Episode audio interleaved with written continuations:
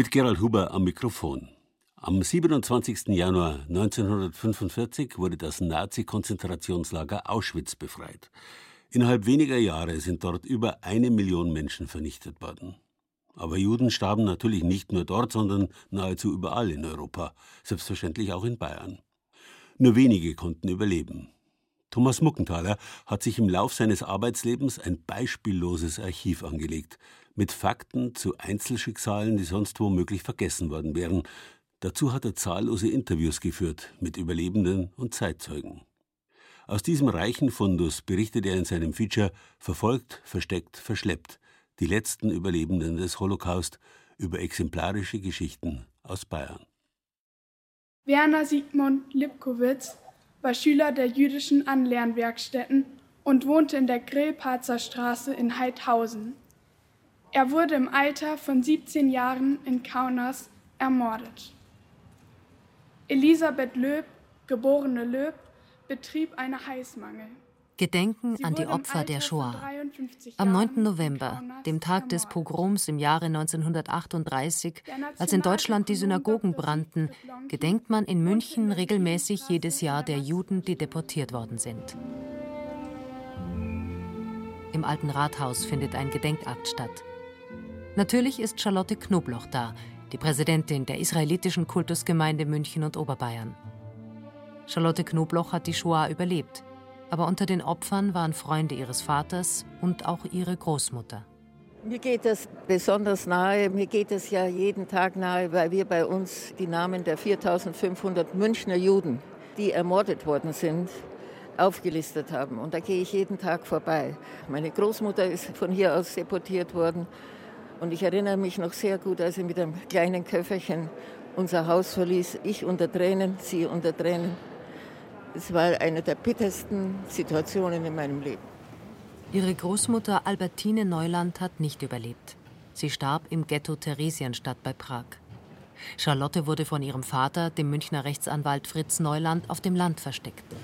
Gott sei Dank hat mein gottseliger Vater eine Möglichkeit gefunden, um mich kurz unterzubringen. Aus dem Kurz wurden über zwei Jahre. Und weil Menschen ihr Leben aufs Spiel gesetzt haben, um meines zu retten, habe ich überlebt.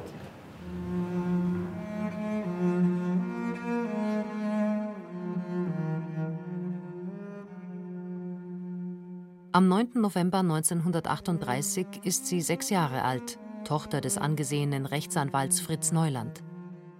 Schon als Kind wird Charlotte Knobloch mit dem braunen Rassenwahn konfrontiert. Eines Tages darf sie plötzlich nicht mehr in den Hof des Nachbarhauses gehen, um dort mit anderen Kindern zu spielen. Und da bin ich wie jeden Tag runtergegangen, habe noch so raufgeschaut. Das habe ich immer gemacht. Meine Großmutter war am Fenster gestanden, hat mir gewunken. Ich habe zurückgewunken und wollte wieder diesen Hof betreten und ging an die Türe und die ging nicht auf. Die war versperrt. Da habe ich daran gerüttelt. Und dann sind mir erst die Kinder aufgefallen, die ganz stumm an dem Gartengitter gestanden sind und auf mich geschaut haben. Und in dem Moment kam schon die Hausmeisterin von dem Haus und hat zu mir gesagt, ich soll wieder nach Hause gehen. Wortlaut, unsere Kinder dürfen nicht mehr mit einem jüdischen Kind spielen. Die glücklichen Tage ihrer Kindheit verbindet Charlotte Knobloch vor allem mit ihrer Großmutter Albertine Neuland, zumal die Mutter die Familie verlässt. Ich war ein Kind und ich habe meine Großmutter sehr geliebt. Plötzlich kam meine Großmutter und meine Mutter war weg. Und meine Großmutter habe ich über alles vorher schon geliebt. Der Terror der Nazis wird immer spürbarer.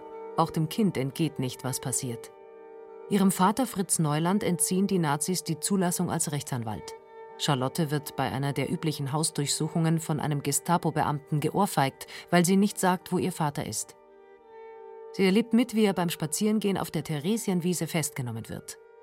Und sie ist Augenzeugin des Pogroms vom 9. November 1938. Ihr Vater hatte einen Wink bekommen und entkam so seiner Verhaftung. Sie ging damals mit ihrem Vater durch die Straßen, berichtet Charlotte Knobloch. Den 9. November haben wir das alles gesehen, die kaputten Scheiben vom Kaufhaus Ulfelder, den Opa Rothschild, den sie mit blutendem Kopf abgeholt haben, wo wir gerade noch vorbeigegangen sind. Mein Vater wollte ihn warnen. Das habe ich ja alles mitbekommen. Und als ich die Synagoge rauchen sah und das Feuer sah, habe ich ganz laut gesagt, warum kommt denn nicht die Feuerwehr? Und habe geheult und hat er mich sehr schnell weggezogen. Es waren Leute, Zuschauer dort, nicht wenige. Fritz Neuland und seine Tochter Charlotte kommen bei einem Freund in Gauting bei München unter. Gegen Juden folgt Verbot auf Verbot und Zwang auf Zwang.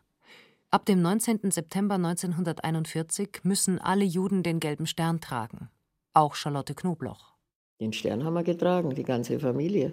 Nachdem ich gewusst habe, mit diesem Stern sind wir etwas anderes und etwas Unschönes, war das für mich eine Riesenbelastung. Oft, wenn ich was angehabt habe, habe ich ihn umgedreht. Das Kleidungsstück umgedreht, bei Jacke oder irgendwas. Die Nazis entwickeln ein perfides System. Die jüdische Gemeinde selbst muss Personen für Deportationen benennen, etwa für einen Kinder- und Altentransport nach Theresienstadt bei Prag. Großmutter Albertine Neuland nimmt den Platz ein, der für die Familie Neuland vorgesehen ist, und rettet damit ihrer Enkelin Charlotte das Leben. Ja, das kann man schon sagen, weil da hat der Chef, der hat dann bei meinem Vater angeklopft, angerufen und hat gefragt, es ist ein Kindertransport und ein Altentransport. Und einen muss er auf die Liste setzen. Und das war dann, dass meine Großmutter, aber das hat sie mir nicht gesagt. Und das haben die mir auch nicht gesagt. Das habe ich alles erst nach 45 erfahren.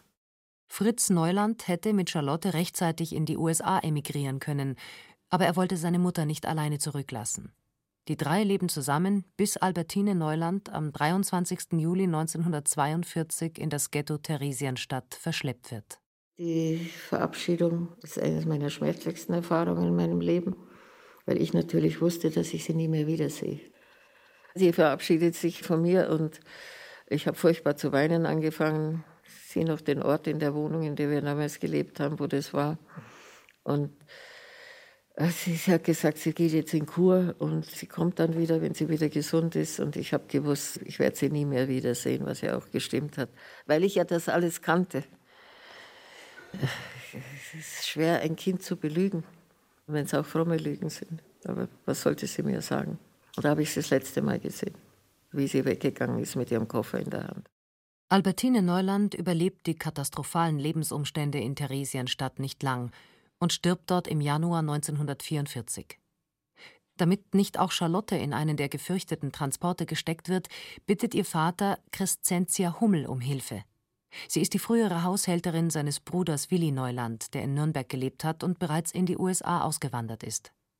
Fritz Neuland bringt seine Tochter zu Crescentia Hummel aufs Land, nach Aberg bei Gunzenhausen in Mittelfranken. Das hat er des Öfteren mit mir gemacht, dass er mich übers Wochenende oder irgendwo, plötzlich war ich in einem Kinderheim, dann war ich in einem Kloster, dann war ich bei Freunden von meinem Vater, wo ich mich sehr intensiv daran erinnern kann, war es ein Kammersänger, bei dem ich dann gelandet bin. Also ich war des Öfteren ein paar Tage immer weg und das war jetzt ein endgültiges Weg. Da hat es funktioniert, aber es war auch, äh, wie soll ich sagen, nicht vorauszusehen, dass es funktioniert. Charlotte überlebt die Shoah, getarnt als katholisches Mädchen auf einem fränkischen Dorf. Die sehr fromme Christentia Hummel gibt Charlotte als ihre uneheliche Tochter aus und lässt den Spott der Leute und üble Beschimpfungen des Ortsbauernführers über sich ergehen. Dann war ich plötzlich das außereheliche Kind der Bankert. Das hat sie auf sich genommen, hat aber dem Pfarrer gesagt, wer ich bin und dazu mit ihrer Frömmigkeit, also das haben sie ins Gesicht gesagt, das ist ja nicht nur Geheimnis, sondern hast jetzt dein Bankert gebracht. Crescentia Hummel hofft, mit dieser guten Tat auch dazu beizutragen, dass ihre beiden Brüder lebend aus dem Krieg heimkommen, einer aus Nordafrika, einer aus Russland. Und tatsächlich kehren beide gesund zurück. Pfarrer Josef Schreiber weiß jedenfalls Bescheid und hilft, das versteckte jüdische Mädchen aus München vor dem Zugriff der Nazis zu schützen. Der Pfarrer hat das natürlich total gedeckt und hat mich auch mehr oder weniger unterrichtet, wie ich mich in der Kirche benehmen soll, dass ich immer schauen soll, was die anderen machen, weil er wird schon dafür sorgen, dass ich nicht auffalle. Charlotte Knobloch überlebt mit dieser Tarnung. Von ihrem Vater, der zuletzt selber untertauchen muss, hört Charlotte aber über zwei Jahre lang nichts mehr. Nein, nix, gar nichts. Da war nix. Schluss. Nein. Das war nicht leicht für mich, wer mich verlassen hat da dort. Es war derselbe Abschied wie bei meiner Großmutter. Für mich, für ihn wahrscheinlich auch, aber das habe ich nie gefragt. Crescentia Hummel wird heute von der Holocaust-Gedenkstätte Yad Vashem Israel als Gerechte unter den Völkern geehrt. Getarnt und geschützt wird aus Charlotte, dem Münchner Kindl, ein fränkisches Bauernmädchen. Und wie? Ich könnte Ihnen heute noch einen Bauernhof führen. Ich war ein stolzes und fröhliches Bauernmädchen, wenn ich mehr oder weniger mit meinen Tieren war. sonst habe ich viel geweint. Ihre Tarnung hält bis zur Befreiung Anfang 1945. In Aarberg, diesem kleinen fränkischen Dorf, erlebt Charlotte dann auch endlich den Einmarsch der US-Armee. Ja, das war schön. Das Dorf liegt so auf einem Hügel. Die sind dann mit ihren schweren Panzern draufgefahren. Und das war wie im Film. Und die Besatzungen, die waren dann auf dem Ding gesessen und haben den Kindern Kaugummi zugeworfen. Und dann war es für mich die große Nummer, mir zu sagen, dass ich die Lotte Neuland bin und nicht die Lotte Hummel. Mit der Befreiung geht für sie die Zeit auf dem Land zu Ende. Auch ihr Vater Fritz Neuland hat überlebt. In München zur Zwangsarbeit verpflichtet, hat er den Deportationsbescheid in der Tasche. Da verhelfen ihm sowjetische Kriegsgefangene zur Flucht. Und sein Freund in Gauting, zu dem er schon in der Pogromnacht im November 1938 geflüchtet war, versteckt ihn. Alles Glück im Leben, dass man Menschen findet, die sowas tun. In meinem Fall und in seinem Fall. Eines Tages kommt ein Auto und es steigt Charlottes Vater Fritz Neuland aus. Für die damals Zwölfjährige eine fast unwirkliche Begegnung nach der langen Zeit der Trennung und Ungewissheit. Er hat mich dann nach München geholt, aber mein Ziel war, zuerst zu meinem Onkel nach Amerika zu gehen. Die wollten das auch. Und dann habe ich meinen Mann kennengelernt und dann haben wir beide den Plan geschmiedet, dass wir beide nach Amerika gehen und haben alle Vorbereitungen getroffen. Und dann, als unsere Kinder sich angemeldet haben, haben wir es zurückgestellt. Mit kleinen Kindern ohne Sprache ist doch eine schwierige Situation. Die Koffer wurden ausgepackt, aber nicht weggestellt. Und wenn die Kinder größer sind, dann gehen wir. Charlotte Neuland heiratet 1951 Samuel Knobloch, einen Überlebenden der Shoah, der aus Polen stammt. Sie bekommen drei Kinder und wandern nicht nach Amerika aus. Das hat sich dann nie ergeben. Und meine Koffer habe ich erst ausgepackt, wie ich gesehen habe, die Juden haben hier wieder eine Zukunft.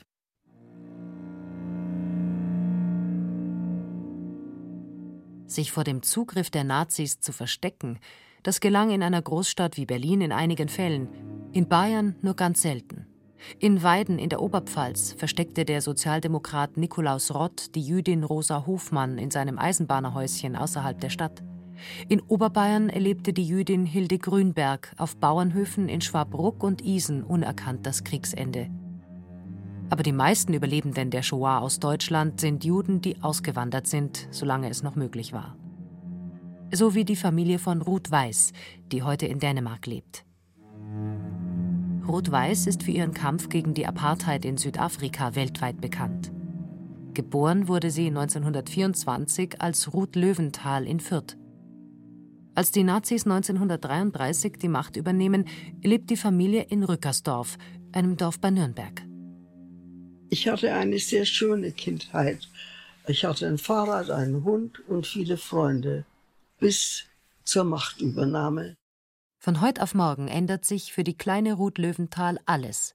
Als Hitler am 30. Januar 1933 zum Reichskanzler ernannt wird, sind ihre Eltern, wie sie sich erinnert, sehr traurig. Ich kam etwas spät zur Schule. Ich wurde ganz plötzlich ausgegrenzt. Ich hatte niemand mehr, der in meiner Bank saß. Der Lehrer rief mich nicht mehr auf. Keiner spielte mehr mit mir. Der Vater arbeitet in Nürnberg und wird entlassen, weil er Jude ist. Die Familie Löwenthal zieht zur Großmutter nach Fürth. Das Erste, was geschah, ist, dass mein Onkel, der Bruder meiner Mutter, bewusstlos zusammengeschlagen wurde, weil er seine christliche Freundin in Nürnberg besucht hatte. Man brachte ihn zu uns. Meine Mutter pflegte ihn. Als mein Onkel besser ging, hat mein Vater ihn zur holländischen Grenze begleitet. Auch für Ruth ist in Fürth das Leben nicht besser als in Rückersdorf. Denn nicht nur die Erwachsenen leiden unter der braunen Diktatur. Auch die Kinder werden drangsaliert, terrorisiert. Es war alles anders wie zuvor. Man fühlte sich nicht mehr wohl. Man konnte alleine nicht auf die Straße gehen. Ich meine, wir Kinder. Es wurde uns sogar verboten, auf die Straße zu gehen. Auf dem Weg zur Schule wurde ich zum ersten Mal von einer Gruppe Jungen überfallen, die zur selben Zeit aus der Volksschule gekommen sind. Ruth kann sich noch in ihre Schule flüchten. Aber auch auf dem Weg zur Synagoge wird sie einmal von Kindern gejagt. Das Leben wird zur Hölle und die Familie entschließt sich, auszuwandern. Die meisten Juden emigrieren damals in die USA, nach Palästina, das heutige Israel, oder nach Südamerika. Die Familie Löwenthal entscheidet sich für Südafrika. Die Familie meines Vaters hatte Verwandte in Südafrika. Und als die hörten, dass in Deutschland nicht alles in Ordnung mit Juden ist, haben sie angeboten, jedes Familienmitglied, das bereit ist, nach Südafrika zu gehen, dass sie dieses Familienmitglied unterstützen. Mein Vater war der Erste, der von der Nazizeit sofort durch Entlassung in seinem Job bei einer arischen Firma davon betroffen war, hat dieses Angebot schon 1933 angenommen.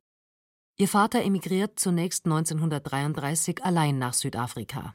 Er lässt sich in Johannesburg im Norden des Landes nieder und macht in einem etwas ärmeren Vorort ein kleines Lebensmittelgeschäft auf. 1936 besteigen auch Ruth und ihre Schwester und ihre Mutter in Hamburg ein Frachtschiff, das sie nach Südafrika bringt. Es war natürlich sehr aufregend und sehr schön. Die lange Reise mit dem Zug aus Kapstadt nach Johannesburg und dann fahrt die am Bahnhof. Das war natürlich eine großartige Zusammenkunft. Ich habe meinen Vater sehr geliebt. Der Familie gelingt es, nach dem Pogrom vom 9. November 1938 die Großmutter aus Fürth nachzuholen. Ein Bruder ihres Vaters und dessen Frau aber werden deportiert und ermordet. Für die Familie Weiß beginnt in Südafrika ein neues Leben. Die Töchter lernen schnell Englisch, aber die Verhältnisse sind schwierig. Die Familie lebt in einem armen weißen Vorort.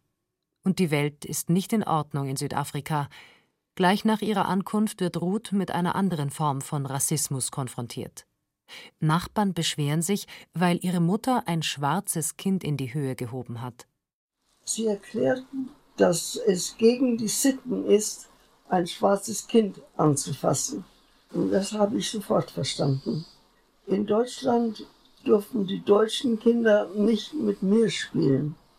Und jetzt darf ich mich mit einem schwarzen Kind spielen. Ruth Weiß lebt später in London, auch in Köln oder jetzt eben in Dänemark.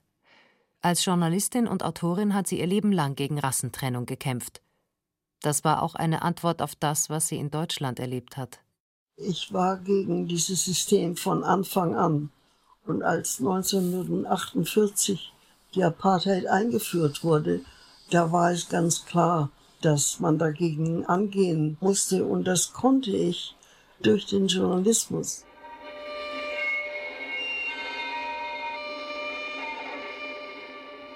Die Mehrheit der deutschen Juden konnte nicht untertauchen wie Charlotte Knobloch oder emigrieren wie Ruth Weiß. Die meisten wurden in Konzentrationslager und Ghettos deportiert. Der erste Transport aus Bayern datiert vom 20. November 1941. Rund 1000 Personen werden an diesem Tag in einen Zug gesteckt und aus München nach Kaunas in Litauen gebracht. Dort werden alle erschossen. 80 Jahre später erinnert die Landeshauptstadt München an diesen Transport, den ersten aus Bayern. חללי השואה באירופה שנהרגו, שנשחטו, שנשרפו ושנספו על קידוש השם. באושוויץ, ברגן-בלזן, Mejdanek, Treblinka ושאר מחנות השמדה. Der Transport vom 20. November 1941 geht vom Münchner Stadtteil Milbertshofen ab. Hier haben die Nazis eine Barackensiedlung errichtet für die jüdischen Bürger, die sie vorher aus ihren Häusern vertrieben haben. Zu diesem Gedenkakt ist auch Ernst Grube, ein gebürtiger Münchner und ein Überlebender der Shoah, gekommen. Auch er war hier in dieses Ghetto in Milbertshofen verschleppt worden.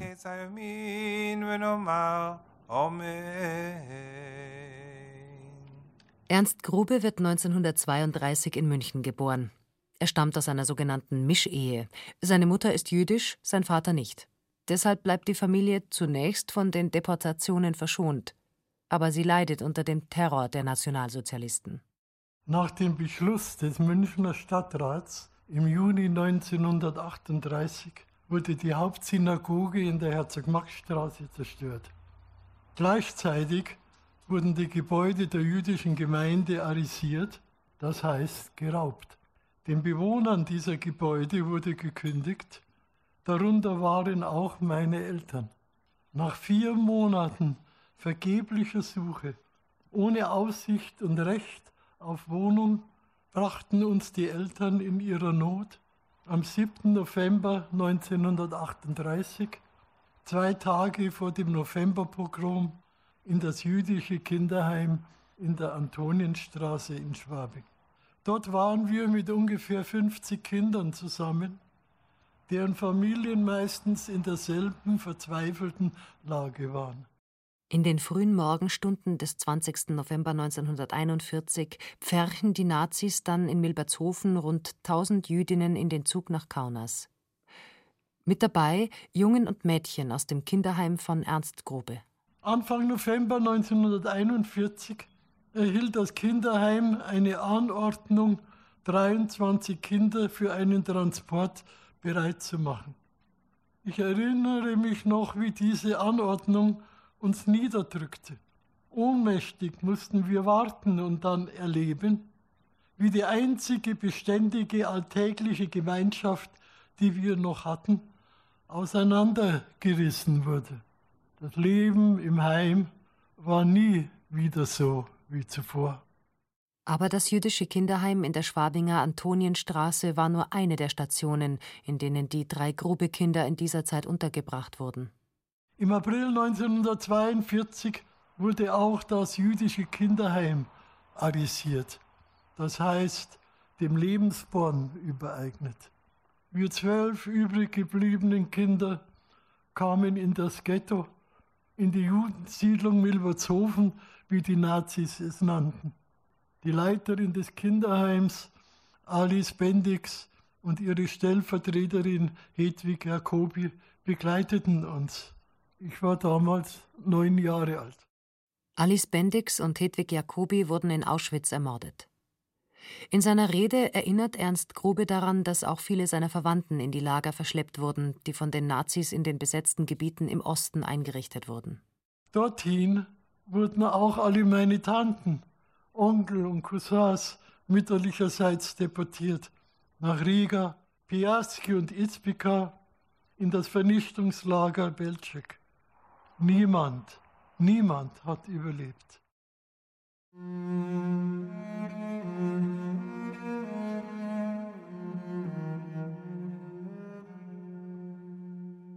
Ernst Grube ist 90 Jahre alt und lebt heute in Regensburg. Hier erzählt er seine Geschichte. Ernst ist das mittlere von drei Kindern. Sein Bruder ist älter, seine Schwester Ruth jünger als er. Sie kam erst 1938 zur Welt. Wie Charlotte Knobloch und Ruth Weiß bekommt auch Ernst Grube schon früh zu spüren, dass er nicht dazugehört im braunen Deutschland. In Schwabing selber, wo ich dann eben doch außerhalb des Heims sehr oft erlebt habe, dass ich von Nachbarsjugendlichen als Judensau und Schweine und war. Wir haben ja auch nicht immer den Stern getragen. Der Vater hat gesagt, komm, den tragt ihr mir nicht. In dem jüdischen Kinderheim in Schwabing fühlt sich Ernst Grube geborgen. An die Gemeinschaft dort denkt er heute noch gern zurück. Dann habe ich das erste Mal jüdisches Leben erfahren. Zu Hause, der Vater war Kommunist da hat die Religion also in der Familie keine Rolle gespielt. Und dann komme ich nun mit sechs Jahren und das Erste, was ich erlebt habe, war dann Chanukka. Das war dann das Lichterfest, das war dann der Leuchter mit den Kerzen und man hat gesungen. Also diese Gemeinschaft der Kinder in diesem Kinderheim war für mich auch in der Erinnerung eine wichtige Erfahrung. Aber dann werden 1941 die ersten Kinder in ein Vernichtungslager deportiert. Eine Situation, an die Ernst Grube auch heute immer wieder zurückdenkt. Da war uns schon bewusst, dass das was Schlimmes ist. Das gehört zu meinen Erinnerungen, als wir da im Kinderheim im ersten Stock waren und beieinander standen und dann der Bus kam und die Kinder abgeholt wurden, da haben wir geweint. Und diese Frage, sehen wir uns wieder, stand immer irgendwo im Raum. Im April 1942 werden wieder Kinder abgeholt. Es bleiben nur noch zehn Kinder aus sogenannten Mischehen übrig. Deshalb wird das Heim aufgelöst. Die Kinder kommen in dieses Barackenlager in Milbertshofen. Ernst Grube bezeichnet es schlicht als Ghetto. In diesem Lager Milbertshofen war noch so ein altes Kesselhaus. Und da wurden Menschen, alte Menschen, die halt geistig der ganzen Sache nicht mehr folgen haben können, wurden dann eingesperrt und hingen am Fenster und haben Tag und Nacht geschrien. Und wir standen nun also davor. Also eine ziemlich furchtbare Geschichte. Als auch dieses Ghetto aufgelöst wird, kommen die Kinder in ein Lager nach Berg am Leim, einem anderen Münchner Stadtteil. Hier sind die Verhältnisse besser, doch dann ist auch hier Schluss. Und die Kinder kommen zurück zu ihren Eltern. Hoffnung gibt Radio Moskau, ein Sender, den sein Vater natürlich illegal hört. Fast jeden Abend saßen wir da vom Gerät und die haben diese Melodie, mit dem das angekündigt war, Vaterland, kein feindlich gefährden, das war die Melodie. Und die habe ich heute genauso noch drin. Die geht nicht mehr raus. Das war dann immer so diese Hoffnungsmelodie. Doch über allem schwebt die Angst. Was wird aus uns? berichtet Ernst Grube. Dann wird die jüdische Mutter mit ihren drei Kindern noch im Februar 1945 in das Ghetto Theresienstadt bei Prag deportiert. Der nichtjüdische Vater bleibt in München. In Theresienstadt erlebt Ernst Grube, wie Züge mit völlig geschwächten KZ-Häftlingen ankommen, als die Lager im Osten geräumt werden, weil die Rote Armee immer näher kommt. Da stand ich, ich weiß nicht wie oft, immer wieder da und habe nun erlebt, wie Viehwegen aufgemacht wurden und die Menschen in gestreiften KZ-Anzügen rausfielen und dieses Abstellgleis war in einer Wiese und dann haben sich das Gras gefressen, muss man direkt sagen. Dann kommt endlich die ersehnte Rote Armee. Die Freude ist unbeschreiblich, berichtet Ernst Grube. Die Gefühle, die in ihm aufkamen, kann er gar nicht genau beschreiben. Zum einen das Gefühl, jetzt sind wir frei und zum anderen diese Freiheit verdanke ich den Menschen, die hier auf diesen Lastwagen sitzen. Wieder zurück in München absolviert Ernst Grube bei seinem Vater eine Lehre als Maler und führt später seinen eigenen Betrieb. Er tritt in die KPD ein, die Kommunistische Partei Deutschlands, und engagiert sich, etwa gegen die Wiederbewaffnung der Bundesrepublik. Zweimal wird er wegen politischer Aktionen sogar inhaftiert. Heute mit 90 Jahren ist er viel in Gedenkstättenarbeit und als Zeitzeuge unterwegs. Ja, das ist wohl meine Biografie. Ich habe als Kind einer jüdischen Mutter äh, Ausgrenzung erlebt. Ich habe Verfolgung erlebt. Ich habe Lager erlebt und ich habe den Krieg erlebt. Und das sind Dinge, die man nicht vergisst. Ich habe das Glück, dass ich noch einigermaßen stabil bin und existiere. Das gibt ja nicht mehr viel und das muss ich halt nützen. Ich muss einfach was tun.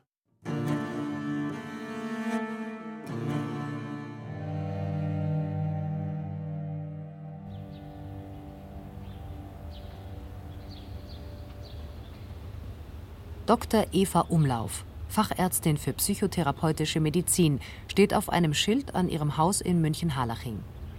Eva Umlauf ist 80 Jahre alt und behandelt noch Patienten. Daneben hält sie Lesungen.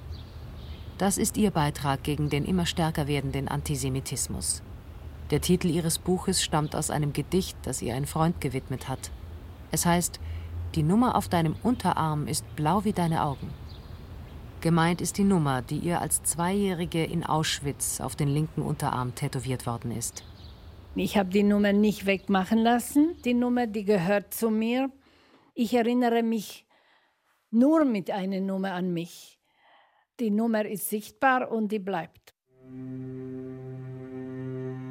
Eva Umlauf hieß einst Hecht und stammt aus der Slowakei. Plätzchen werden bei ihr nach einem Wiener Kochbuch gebacken. Die Großmutter fuhr auch schon mal nach Wien zum Friseur. Ihre Eltern lebten in Trentschin und wurden 1942 in Nowaki in ein Zwangsarbeitslager für Juden gesteckt. Da ist die Slowakei ein Vasallenstaat Hitlers. In diesem Lager kommt Eva am 19. Dezember 1942 zur Welt. Du warst ein Zeichen des Lebens, hat ihre Mutter gesagt. Zwei Jahre später wird die Familie nach Auschwitz deportiert. Wir sind gekommen in den letzten Transport. Wir kamen nach Auschwitz dadurch, dass der Transport sich verspätet hat, weil die Lok kaputt gegangen ist, um drei Tage. Es konnte nicht repariert werden und wir kamen zu spät. Und weil wir zu spät kamen, waren die Gaskammer schon gesprengt von den Deutschen. Wir kamen drei Tage zu spät. Und noch am 31. Oktober kam ein Transport aus Theresienstadt, wo 1200 Häftlinge direkt ins Gas gegangen sind. Also am 3. November hat man nicht mehr vergast und noch drei Tage vorher haben die Gaskammer gearbeitet. Die Neuankömmlinge werden dennoch tätowiert, auch die Kinder. Männer und Frauen werden getrennt. An diesem 3. November 1944 sehen Eva und ihre Mutter den Vater zum letzten Mal. Er stirbt im März 1945 in Melk, einem Außenlager des KZ Mauthausen. Eva und ihre Mutter aber bleiben in Auschwitz, bis die Rote Armee eintrifft. Wir sind bis zur Befreiung in Auschwitz gewesen. Sehr, sehr krank. Ich war ja auf der Kinderstation. Meine Mutter war auf der Frauenstation. Wir wurden getrennt. Wir sind geblieben, weil wir überhaupt nicht transportfähig waren. Und man hat gedacht, dass die, die bleiben, die sterben, weil die waren schon sowieso halbtot. Ihre Mutter war im vierten Monat schwanger, als sie nach Auschwitz deportiert wurde. Dort bringt sie nach der Befreiung im April 1945 ihre zweite Tochter zur Welt. Eva Umlaufs eigene Erinnerungen setzen mit dem Aufenthalt in einem Erholungsheim nach der Rückkehr in die Tschechoslowakei ein. Ich hatte ja offene Tuberkulose und war dann in einer Heilanstalt in der Hohen Tatra als Kind mit meiner Mutter und mit meiner Schwester. Da erinnere ich mich ganz genau, dass wir zum Essen gegangen sind und Schlitten gefahren sind. Dann waren wir ein paar Monate. Dann waren noch keine Tuberkulostatika, also keine Medikamente gegen Tuberkulose. Deswegen hat man eigentlich mit Höhenluft und guter Ernährung und sowas versucht, dieser Krankheit beizukommen. Ein Arzt, selbst ein Häftling, hatte in Auschwitz ihrer Mutter prophezeit, dass Eva nicht überleben wird. Später, zurück in der Tschechoslowakei, suchte ihre Mutter mit Eva diesen Arzt auf, um ihm zu zeigen, dass er nicht recht hatte. Als ich zehn Jahre alt war, ist meine Mutter mit mir zu ihm. Er ist dann Chefarzt in Prag, eine Kinderarztklinik geworden. Und die hat mich in die Sprechstunde gebracht und wollte ihm zeigen, dass er nicht recht hatte. Das Gefühl, ihm zu zeigen, dass er sich geirrt hat, dafür sind wir mindestens 500 Kilometer gefahren. Ein Weg. Eva wird Kinderärztin. Im Urlaub lernt sie in Jugoslawien Jakob Sultanik kennen, einen polnischen KZ-Überlebenden, der sich in München ein neues Leben aufgebaut hat. Das Paar heiratet und Eva zieht nach München. Es dauert eine Zeit, bis sie sich zu Hause fühlt im Land der Täter. Meine erste Fremdsprache im Westen war Polnisch. Ich spreche ganz gut Polnisch. Das habe ich ja bei der polnischen jüdischen Gesellschaft hier gelernt, wo wir verkehrt haben. Ich habe mich am Anfang nicht sehr gut gefühlt und nicht zurechtgefunden. Deswegen habe ich auch so viel Verständnis für alle Leute, die kommen und flüchten. Und ich musste nicht in ein Flüchtlingslager. Ich hatte ein Mercedes und eine schöne Wohnung in Schwabing und trotzdem habe ich mich nicht gut gefühlt. 1968 nutzen ihre Mutter und ihre Schwester das politische Tauwetter in der sozialistischen Tschechoslowakei und kommen auch nach München. Ihre Mutter spricht Deutsch und kommt gut zurecht, bis die Vergangenheit sie wieder einholt. Am Ende ihres Lebens, die ist sehr jung gestorben, mit 72 schon, wurde sie depressiv, dann hat sie wahnsinnige Gelenkprobleme in den Knien, konnte schwer laufen, hat sie Schmerzen gehabt. Die war sehr gezeichnet. Sie hatte das schwierigste Leben von uns allen gehabt, ja. Eva Umlauf hat selbst einen harten Schicksalsschlag zu verkraften. Fünf Jahre nach der Hochzeit stirbt ihr Mann. Nachdem sie einen Herzinfarkt erlitten hat, beginnt sie ein altes Vorhaben zu verwirklichen, die Geschichte ihrer Familie zu erforschen und ihr Buch zu schreiben. Es geht einem an die Substanz. Man muss mit so vielen Toten leben, ja. Und wenn man die dann plötzlich nur in Archiv findet als ein Stück Beschreibung und Papier, ja, und manche findet man gar nicht.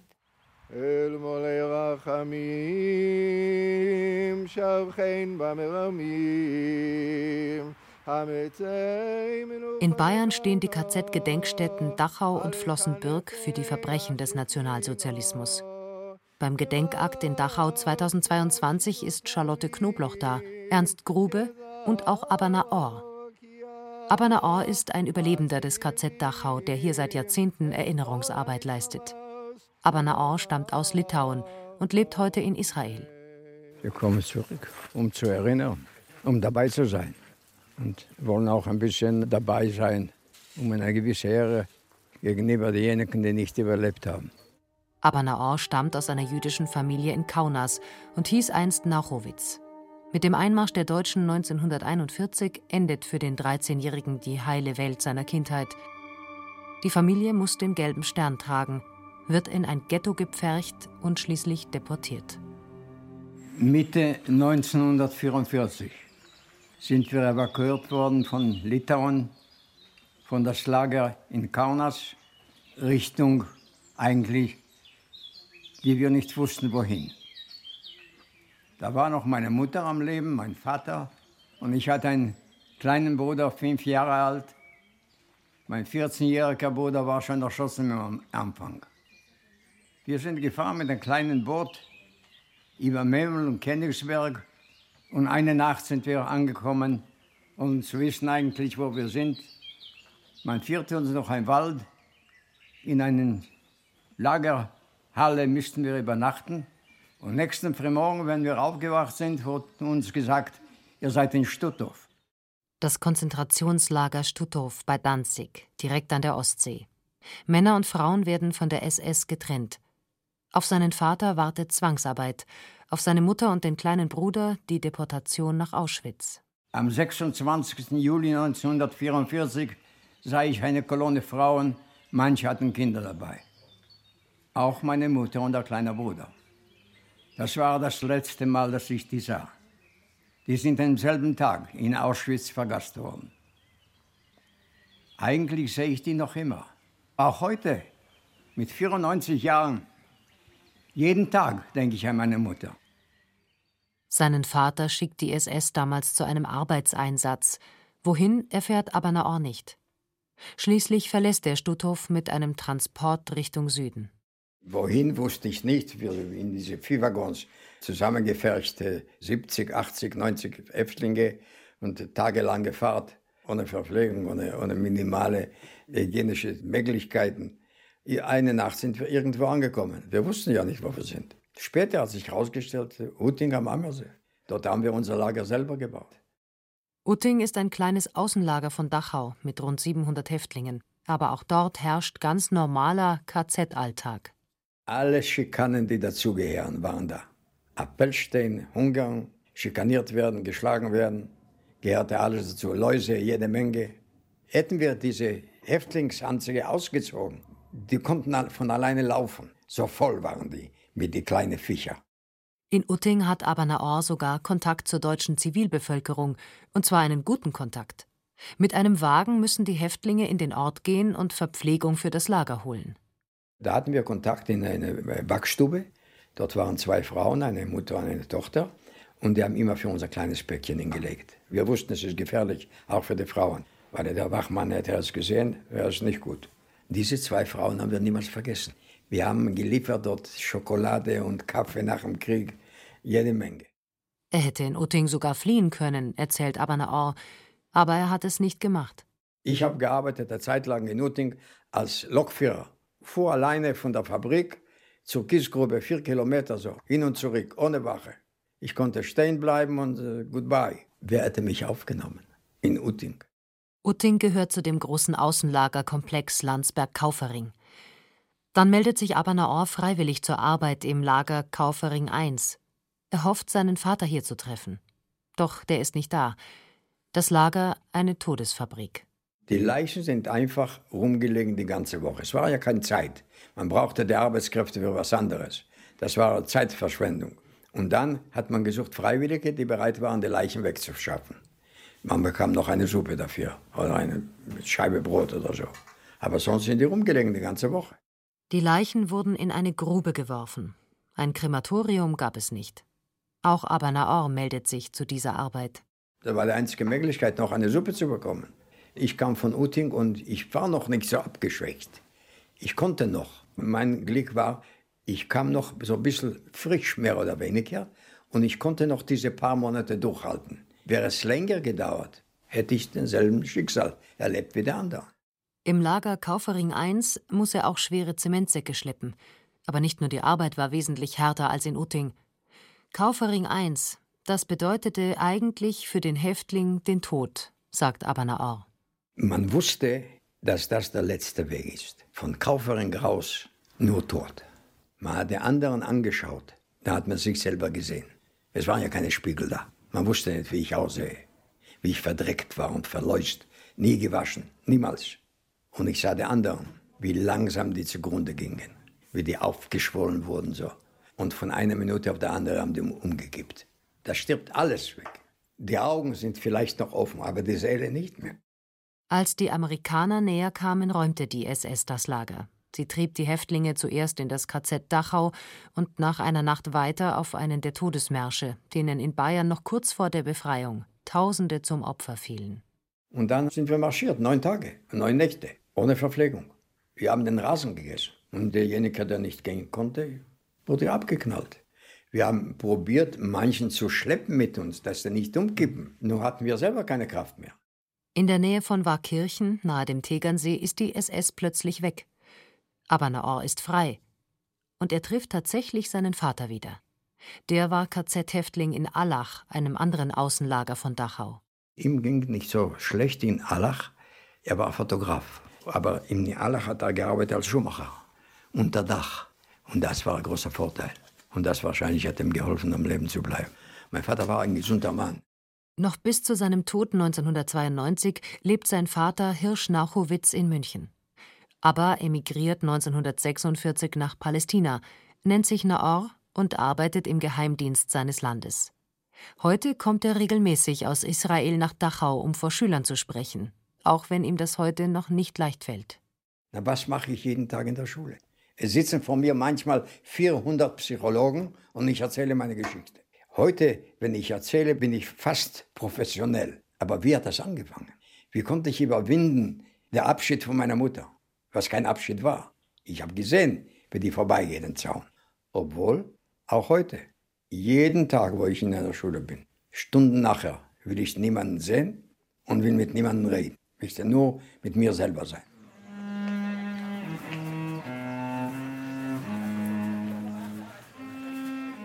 Solange es ihm möglich ist, wird Naor nach Dachau zurückkehren. Genauso wie Erich Finches aus Wien, auch der Österreicher ist 2022 zu dem Gedenkakt in Dachau angereist. Er wurde als Jude nach Auschwitz verschleppt und dann, weil er jung war und als arbeitsfähig galt, wie die Nazis das nannten, nach Mühldorf und Kaufering geschickt.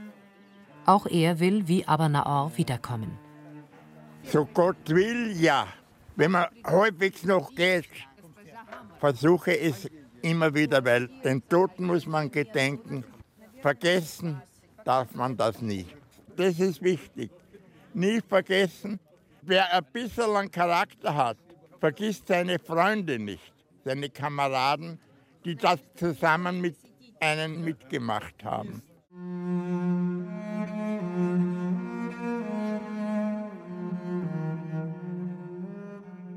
Ins Konzentrationslager verschleppt wurde 1944 auch der ungarische Jude Georg Heller. Wie Charlotte Knobloch, Ruth Weiß, Ernst Grube und Abana Orr hat Georg Heller seine Erinnerungen in einem Buch niedergeschrieben. Georg Heller studierte bereits, da wird er als Jude zum Arbeitsdienst der ungarischen Armee eingezogen. 1944 rollen die Züge nach Auschwitz und auch seine Gruppe Arbeitsdienstler wird in das Vernichtungslager deportiert. Drei Tage waren ungefähr 100 Personen in einem Viehwagen. Wir sind angekommen, die Türen aufgerissen.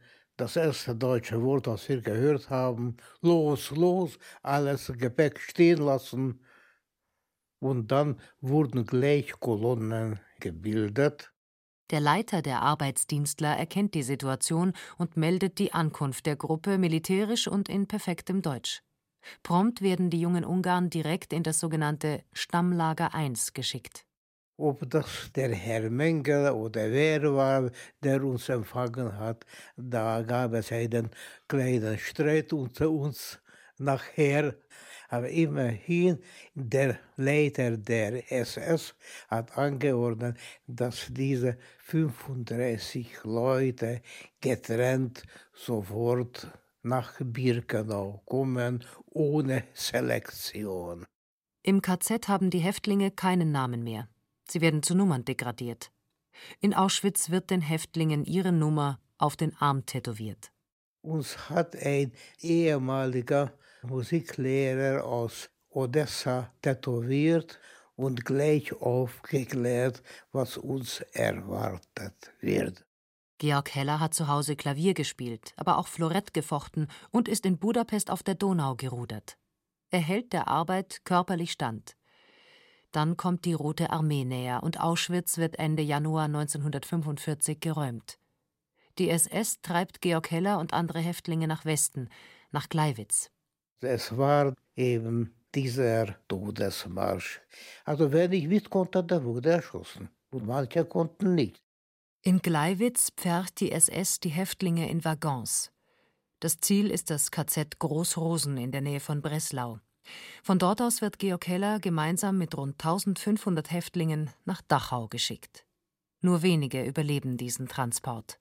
Sechs Tage ohne Essen, Trinken. Versuchen Sie mal. Also von den 100 Leuten sind wir vielleicht drei oder vier lebend angekommen, die im Waggon waren. Also von den 1500 Leuten sind vielleicht 30 lebend angekommen. Im KZ Dachau werden die Häftlinge zum Glück nicht gleich zur Arbeit geschickt. Sie können sich drei Wochen in der Quarantäne erholen. Die nächste Station in der Odyssee des Georg Heller ist das KZ-Außenlager Mühldorf am Inn, ein Waldlager zwischen Mühldorf und Ampfing mit rund 4000 Häftlingen. Wenn Sie durch das Tor gehen, durch das Haupttor, die dritte Erdgrube rechts, das war unsere Schlafstätte. Und dahinter gab es eine Latrine, also hochgefährlich, man konnte auch reinfallen in der Nacht. Das war unser Zuhause gewesen. Rechts die dritte Grube und da hinten die Latrine mit der Scheißgrube. Gegen das Waldlager in Mühldorf waren die alten österreich-ungarischen Kasernen, in denen sie in Auschwitz untergebracht waren, purer Luxus, sagt Georg Heller. Georg Heller nutzt kurz vor Kriegsende gemeinsam mit drei Freunden einen Fliegerangriff zur Flucht. Ihm ist klar, dass sie nicht in den Wald laufen dürfen. Er hat aufgepasst, wenn geflüchtete Häftlinge erschossen zurückgebracht wurden. Freilich, weil die erschossenen Flüchtlinge wurden eben vor der gesamten Belegschaft vorgeführt auf Tragen, mit nassem Laub bedeckt. Und da habe ich gesehen, da wusste ich, durch den Wald darf man nicht. Die geflüchteten Häftlinge verstecken sich in der Nähe von Poing in einer Scheune. Dort haben ihnen ukrainische SS-Leute, die sich aus dem Staub gemacht haben, Maschinenpistolen überlassen.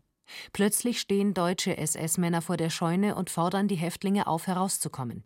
Da nimmt einer seiner Kameraden, ein serbischer Häftling, eine der Maschinenpistolen und schießt auf die überraschten SS-Leute. Und der Serbe hat eine Maschinenpistole genommen, die Tür aufgestoßen und gleich eine Salve losgelassen. Ich habe die andere Pistole genommen, ein bisschen behilflich zu sein. Nach einem Toten sind sie abgezogen. Einer ist dort geblieben. Also ich habe eigentlich würdig den Krieg beendet. Georg Heller hat seine Geschichte auch veröffentlicht, in einem Buch mit dem schlichten Titel Im KZ. Die anderen SS-Leute haben sich damals aus dem Staub gemacht, berichtet er. Das waren doch die letzten Tage des Krieges.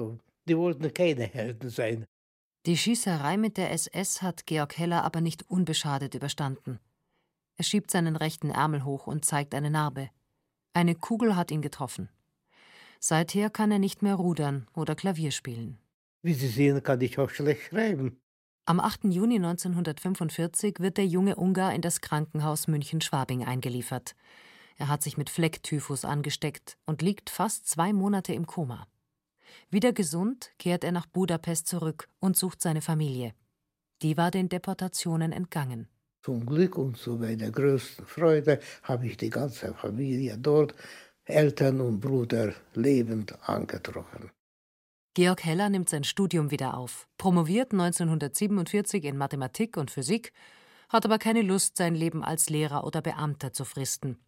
In vier Wochen lernt er Russisch und arbeitet als Dolmetscher. Doch 1956 kommt es zum Aufstand gegen die kommunistische Regierung. Sowjetische Panzer rollen durch Budapest. Der Aufstand wird niedergeschlagen. Oppositionelle werden verhört. Als russischer Übersetzer und Dolmetscher sollte ich an den Verhören teilnehmen.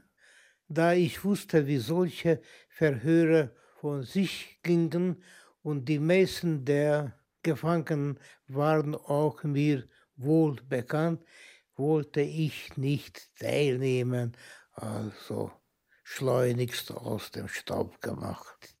Georg Heller setzt sich über Nacht nach München ab. Er lässt seine Frau und seine beiden Kinder zurück, die das Ehepaar inzwischen hat.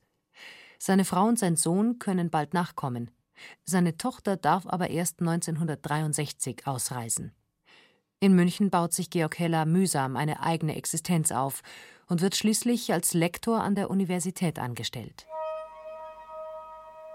Die Nummer, die der Musiklehrer aus Odessa dem damals 21-Jährigen in Auschwitz auf den linken Arm tätowierte, hat er nicht entfernen lassen. Georg Heller schiebt seinen linken Ärmel hoch und zeigt seine Nummer. H1253. Manche ließen es entfernen, mich stört's nicht.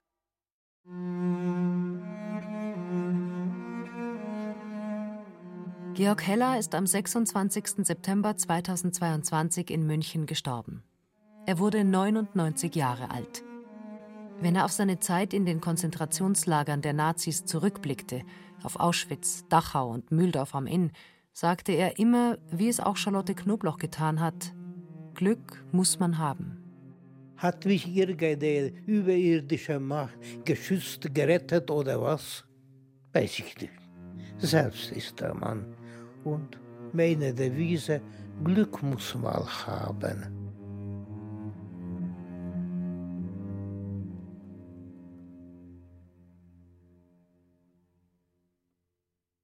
Verfolgt, versteckt, verschleppt, die letzten Überlebenden des Holocaust.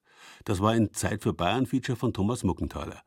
Gesprochen hat Berenike Beschle, Ton und Technik Susanne Harasim, Regie Martin Trauner und die Redaktion hat der Gerald Huber gehabt, der Ihnen noch ein schönes Wochenende wünscht.